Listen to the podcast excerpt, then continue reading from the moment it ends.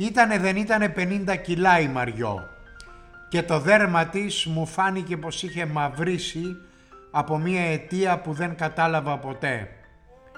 Λέγανε για τη Μαριό πολλά στη γειτονιά. Μα γίνονται μωρές στις μέρες μας τέτοια πράγματα. Κανένα πρόβλημα, άλλωστε ο καθένας με την τρέλα του.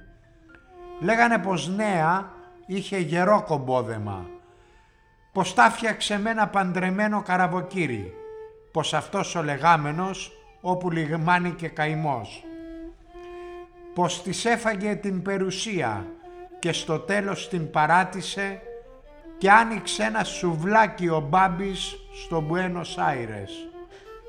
Μετά το ρίξε στις εκκλησίες η Μαριό, στα συναπαντήματα, στο μαύρο ρούχο στην νηστεία.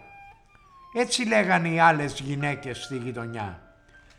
Κάποιος που την ήξερε χρόνια είχε προσέξει πως είχε στραβώσει λιγουλάκι και το στόμα της.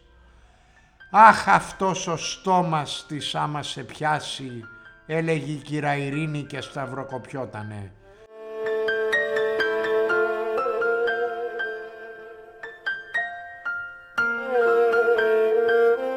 Ντολαντίστηκαν, μπερδεύτηκαν οι γυναίκες με τη Μαριό στη γειτονιά. Η γειτονιά η δικιά μου, μου λέγε ένα φιλαράκι, ήτανε μπασκλασαρία του κερατά. Ήτανε βλέπεις πρωτεβουσιάνος αυτός. Πού και να γνώριζα από κοντά τη Μαριό. Η Μαριό σήμερα με τη βροχή είχε βγει σουλάτσο με δυο τρίπιες παντόφλες. Την κοίταζαν από το παράθυρο και έλεγαν «Πού πάει η Παλαβή» Η Μαριό ήταν εκείνη που λιγόστεψε παράξενα μέσα στη ζωή της. Μα ήτανε δεν ήτανε σου λέω 50 κιλά και μαύρη σαν κατράμι. Μωρέ για ξανθιά το είχε ξεκινήσει. Την παραφύλαγα μέσα στη βροχή. Φάνηκε πως δεν πήγαινε κάπου με σκοπό. Σουλάτσο έκανε με δυο τρίπιες παντόφλες. Μια στιγμή χάθηκε από το βλέμμα μου. Είχα μάθει πως όλο της κουβαλούσαν τρόφιμα στο σπίτι της κι όλο έλεγε η Μαριό «Πεινάω, δεν έχω να φάω». Και πιο πολύ κουβάλαγαν οι γυναίκες. Ρύζια, μακαρόνια, όσπρια, ψωμιά, τυριά. Πού βρίσκονται τώρα όλα αυτά; Κάθε εβδομάδα νηστεία η Μαριό και κάθε Κυριακή μεταλάβαινε στην εκκλησιά. Το τι λέγαν οι γλωσσούδες; Και εκείνο το σουβλάκι ο Μπάμπης λες και στεκόταν ακόμα αγέροχος στο Μπουένος Άιρες.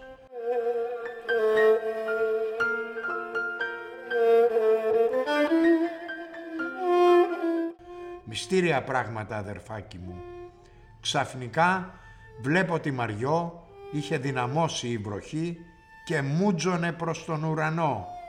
Η μια παντόφλα της είχε μείνει στο δρόμο Γίνησε να την πάρει την παντόφλα η Μαριό.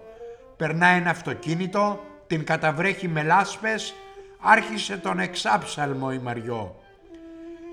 «Πήγαινε σπίτι μωρή Μαριό, θα σου πάρω αύριο παντόφλες» της φώναξε ο Σταύρος, ο μινιμαρκετάς. Τον μούτζωσε κι αυτόν.